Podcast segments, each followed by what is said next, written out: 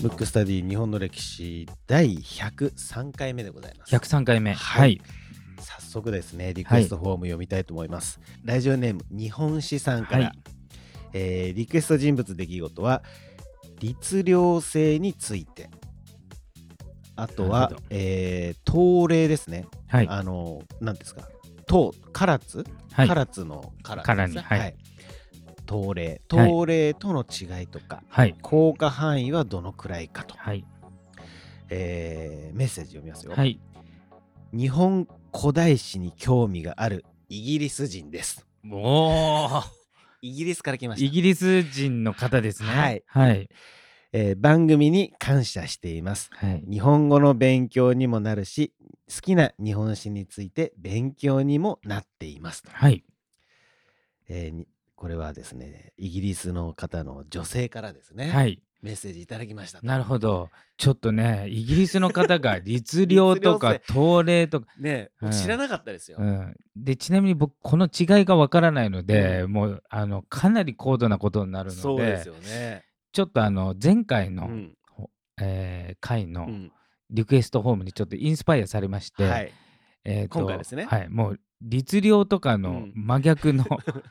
江戸時代の庶民の食事をはい、ちょ今っと回ね、テーマにしようかなと、はいちょっと申し訳ないんですけど、ねえで全も然違うイギリスからね、すごいですよね。ポッドキャストってね、うんあのまあ確かにインターネットだから、うんうんあのまあどこにいてもねネットがあれば聞けるってはいいうことはいですけども、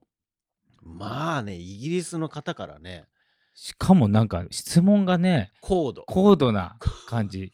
レベルが高い、はい、であえてうん全然違う、真逆のねはいはい、庶民の食事をちょっとね今言おう回とはで思っすたんでねすはいでじすけれどもゃああの日本の歴史さんっていうのかな、はいありがとうございますということで、はい引き続きねちょっとあの聞いていただいて、そうですねなんかね日本に来る時でもあればね、うんうんうんご連絡いただければねそうですね、うん本当にぜひお会いしたいぐらいですねねちょはいっとそんな感じでございますけども、じゃあ早速はいじゃあ今回江の戸時代の食事をちょっと言ってみようと思うんですねけえど、これはねまずそもそも、うん江戸時代の初期はねほぼ戦国時代なんで、はいこれからいうのはちょっと平和になったうん江戸時代中期から、うんあの後期にかけての話ですけど、はい大体1日にどれくらい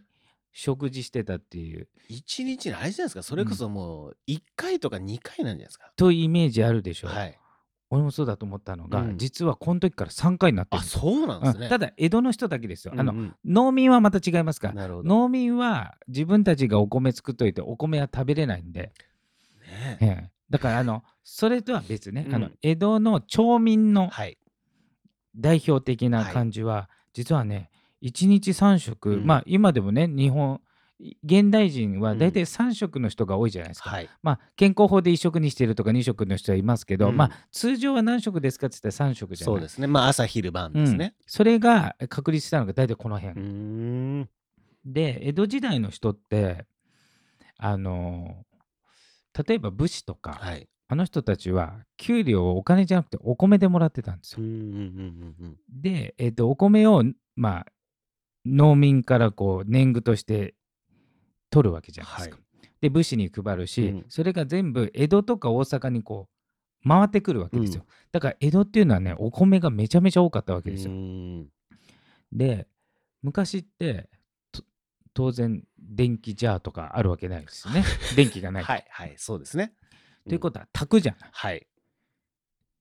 どれくらい炊くと思う、おー1回でってことですよね、うん、または何回何一回日え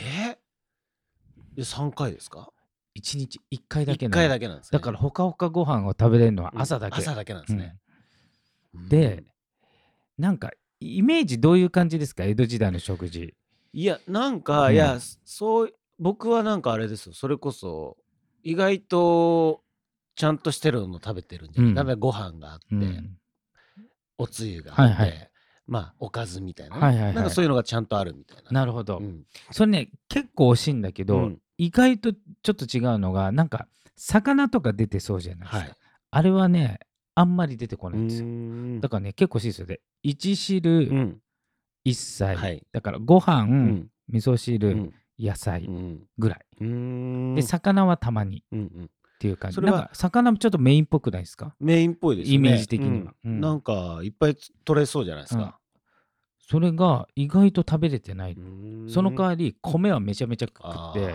1日1人平均どれくらい食べると思うえーその質問があるってことは多いってことですよね。ご飯て一か杯ほぼご飯なのそうですよね。あのおかずが野菜ちょろっとあるだけなんで、うんうんえ米をひたすら食うみたいな感じ一人お茶碗一回で三杯ぐらい食べるんですかう？ん、1日5合食べるみたいな、一人で一人で。もうめちゃ食うみたすいなごいですね。そうなんでもうはっきり言ってうんおかずはないんですよ、うんうんうんあんまりだからもう米を食うっていう 米を食うっていうね感じなんですようんでねちょっと調べてみると、うんだいたい朝はうん。米と味噌汁もただし、うんご飯は炊きたて、う。うん。で江戸の人は白米を食べてたうんですよ、ーん。玄米とかじゃなくてうんちゃんと精米を食べれてた、うん。で昼ご飯はうん1日1回しか炊かないんで、はいだんだんこう冷えるわけじゃないですか、うんなんで昼ご飯は冷や飯とここでやっと魚が出たり出なかったうーん。とあと野菜、はい。で人気ランキング、うん江戸時代の人に聞きました、はい人気おかずランキングランキング1位は何でしょうか一位は何ですか？ 1位はね今ね、うん和。食で野菜系うで、んちょっとピリ辛かなみたいなピリいやピリ辛で和食っぽいいかにも和食おうピリ辛でちょっとねやや硬いえきんぴらごぼうきんぴら合ってます正解おーすごい僕きん最初ね豆腐かなと思ったんですけどね、きんぴらなんですよきんぴらなんですねやっぱご飯ご飯がねうんいっぱいあるからきんぴらうんあーきんぴら進むな煮豆、うんえー切り干し大根というのが三大おかずですからおうだから魚じゃないんですよ魚じゃないですねで魚はたまに出てくる、う、うんんだからまあそのしょっちゅう食べれるもんじゃないうんでそれ夜はうんあの冷えてますから、はいお茶漬けですあーと漬物ああ、うんなんかだから結構質素でねでも理にかなってますねそうですねうん。ただ、結構質素じゃない。うんだから、一応、この時代の平均身長って155センチ、うん江戸時代、ねはいまあ、なんとなく想像できるじゃうない。んでも、古墳時代、うんだいぶ前の、うんうんあの、まあ、卑弥呼のちょっと後ぐらい、はいあの時の日本人165だったわけ。えー縮んじゃってるわけ縮んじゃってるんですねそう。だから、実は、あっちの方が肉を食ってたんですよ。あーまあ、肉というか、魚なのか。要するに、タンパク質タをン多パめク質になんだ取ってたのが、うん結局ほとんどタンパク質取ってないから、うんあの身長は低い、うんでおまけに、えーで平平均寿命が40ぐらい、うん短い短短いいんのですかね短いですよね、そうだからね意外とね食事は食べれてんだけど、うんタンパク質不足で、うーうんんでさらに白米ばっか食べてるとはい、何になりますか、もうあれですよ。かっけですかね。っけです、うん。かっけが江戸患いって言って、うん原因が分かんなかっうたわけ、ん。けど農民にはな全然なってないわけ、うんで農民は白米食べれないから、はい。ご飯がほんのちょっとしかもまあ玄米、はい。に泡とか冷えとか混ぜたうん雑穀米っていうのかな、はいあれを食べてたんで、うんしあの農民はあの激務で死んじゃうけど、健康はうんかけとかないわけ、うんもう健康でしょうね。うん今考えるとね。そうで当時このかっけが何だか分かんなかったわうけ、ん。どっちかというとばい菌とかああいうせいでなるんじゃないかみたいなまさか食べ物でとは思ってないんで、ううん。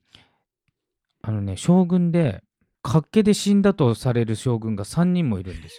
いますねよ。う。ん。そんなにいるんですね。 15代将軍まで行って、はい15代まであって、うん3三代人ですよがね脚気で死亡したと言われて、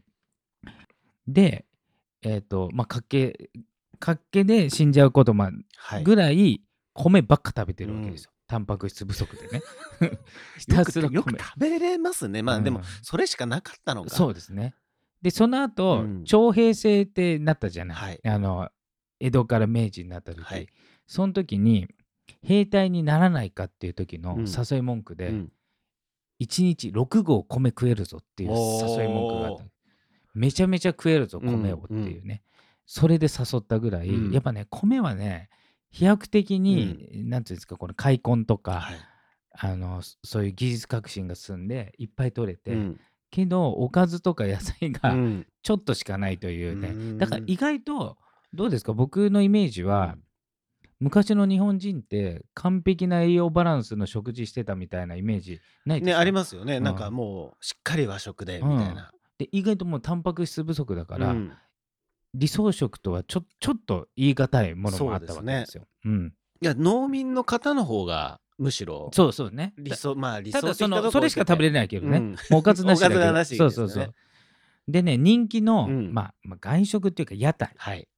人気のものは何だと思いますこれはもうあれじゃないですか寿司じゃないです寿か司、うんそう寿司はねうん元祖ファーストフードですから、ねえうそんうですよね、僕寿寿司司食べれないですけど、あ食べれないそうそれはもうねかなりの損失ですねこれはねえ僕だからな生ものがねダメなんですよあもう一つもダメうんちょっと苦手ですねだからでもね回転寿司とかはねあの好きで行きますよ、マヨコーンと か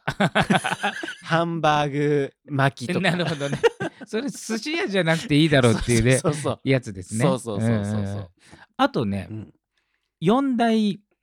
まあ、屋台というか外食といえーうかああるんですよ、あれじゃないですかじゃあそば正解そば寿司寿司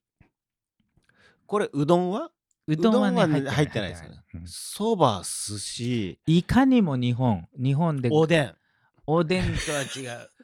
ララーメンなんてないな、いかにも日本で、うんしかもなんかねあのね揚げ物とか揚げ物といえば串揚げ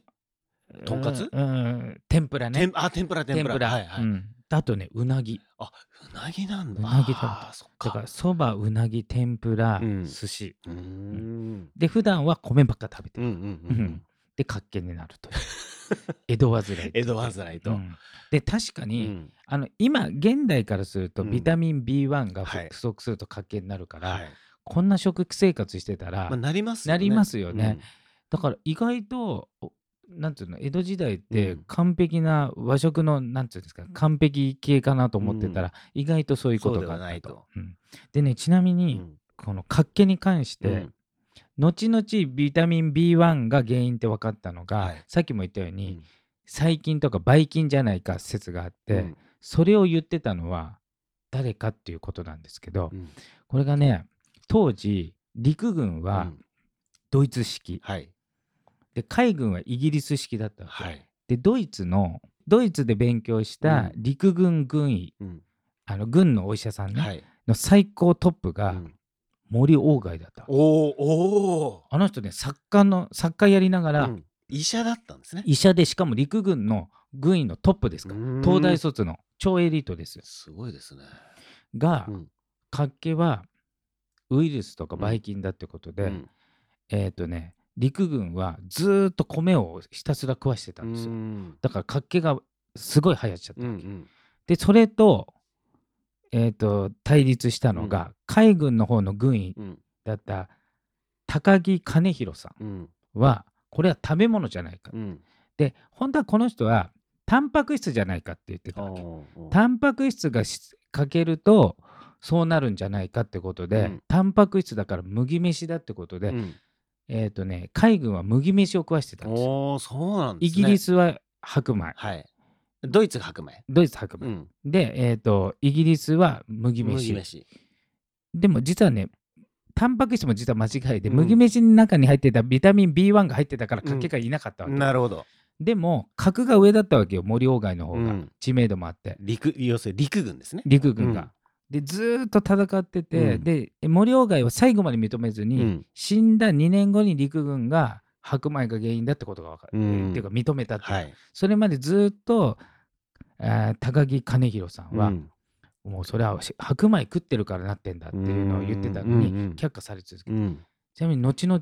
高木兼弘さんはうん慈恵医大を作ってますから、おーそうなんですね慈恵医大の創立者ですうんよ、うんが、えー、と海軍の軍医うんうんが活気が食べ物によるっていうのを発見したうわけですよ、んうんいやーどうやって発見するんですかねそういう人たちってね多分ねイギリスでいろんな文献見たのかもしれない、うんイギリスではもうつ当初それあったかもしれうない、んけど麦飯の中にビタミン B1 あってよかったっていううんねそうですようんねタンパク質だと思ってた、うんあそうからねか最初別のものだと思ってたけどうん結果が入ってていっぱい入っててうん大丈夫だ、大丈夫だったとうんで今だったらね、うんあの健康法ではい白米じゃなくて雑穀米とか玄米にする人もいるぐらいですから、はい、ねうん、僕はそっちの方が好きですねそうでうんそうですようね、んだから江戸時代の人は割と白米食べれてたんうですよ、んそれによって活気が活気になったとなってたといういやーじゃあ意外意外とあそっかでもお米はとにかくたくさんあったっていうことそでうすねたくさんあって安かったんで、うんえっ、といっぱい食べれたんですよ、うんだでってそれにごぼこってうそうそう半端じゃな半い端じゃないですよよ ねまあそれに伴うこうややっぱバランスなんですうね、ん、バランスがねうんなかバラったンかスらが悪いと良くないっていうことだでかすらね平均寿命がうんもしかしたら下がってたかもしれないですね、あーその前の時なる代ほに比べたら。そうかもしれないですね、うんもう明らかに食べ物は良くなったけど、れない、うん栄養的には良くなってないっていうそうですねねだからあれにだから、えー、とその江戸時代の食事に、うんまあ、味噌汁はいいんですよね、うん体に。で野菜もいいんで、うんそこにタンパク質の魚があって、えー、とお米が玄米とうかん精米じゃなければうん完璧だった,、完璧だったんですね、いやー面白いですうん。うんね、ちょっとあの前回の、うんえーリクエストの方ぶからんぶん丸さんがね、はい、ブンブンさん、うんブンブン丸さんぶかぶさんかららのね、の、はいうん流れでやってみましたけど、えーいやでもまあ確かにでもいいつの時代もねこううん食事ってね必ずしますからうね、ん、そうなんですよ。ねで一応和食ってね世界えー無形遺産かなんかに登録されてますからね。そうなんですうね、ん、ただそのどこをもって和食かで、江戸時代の和食はそうっすね意外とバランス取れてないというんまあことなんですよ。白米だぞとそうですね。んあとねもう一個うん全然食事の対局のことを言いますと、はい排泄あるじゃないですか、はいはいあれめちゃめちゃお金になったんですよ。っえー、ていうかあ肥料か、肥料、うん、あの外国人の人が日うん本に来てびっくりしたのは、おしっことうんこがうん売れる,、売れるんだということで、あのねえっ、と今でいうアパートの大家さんみたいな、はいあと江戸時代は長屋って言って、うんなんていうんですかねこう長細い共同はいありのますね区切ったとこうろ、んであえてうんなんか江戸時代とかってそこらでしそうじゃないですか、はい便所作ったんですよ、うんうんそれはそれを回収しやすいようにうですよ、ーんああでもそうか肥料にするっていうことですよねそうなんですよだからも売れうるん無駄がないないんですねエコじゃないですか超エコですよ。あの 超最先端。そうですようね、んすごいですねすごいんですよ。 それを見つけるのも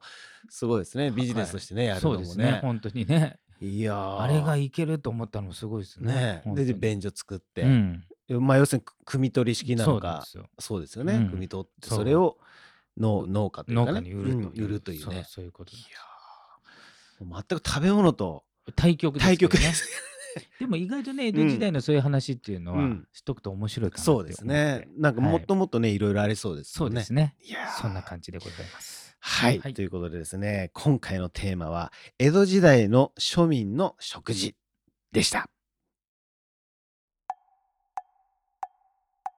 むくむくラジオだべむくむくラジオだべむくむくラジオだべ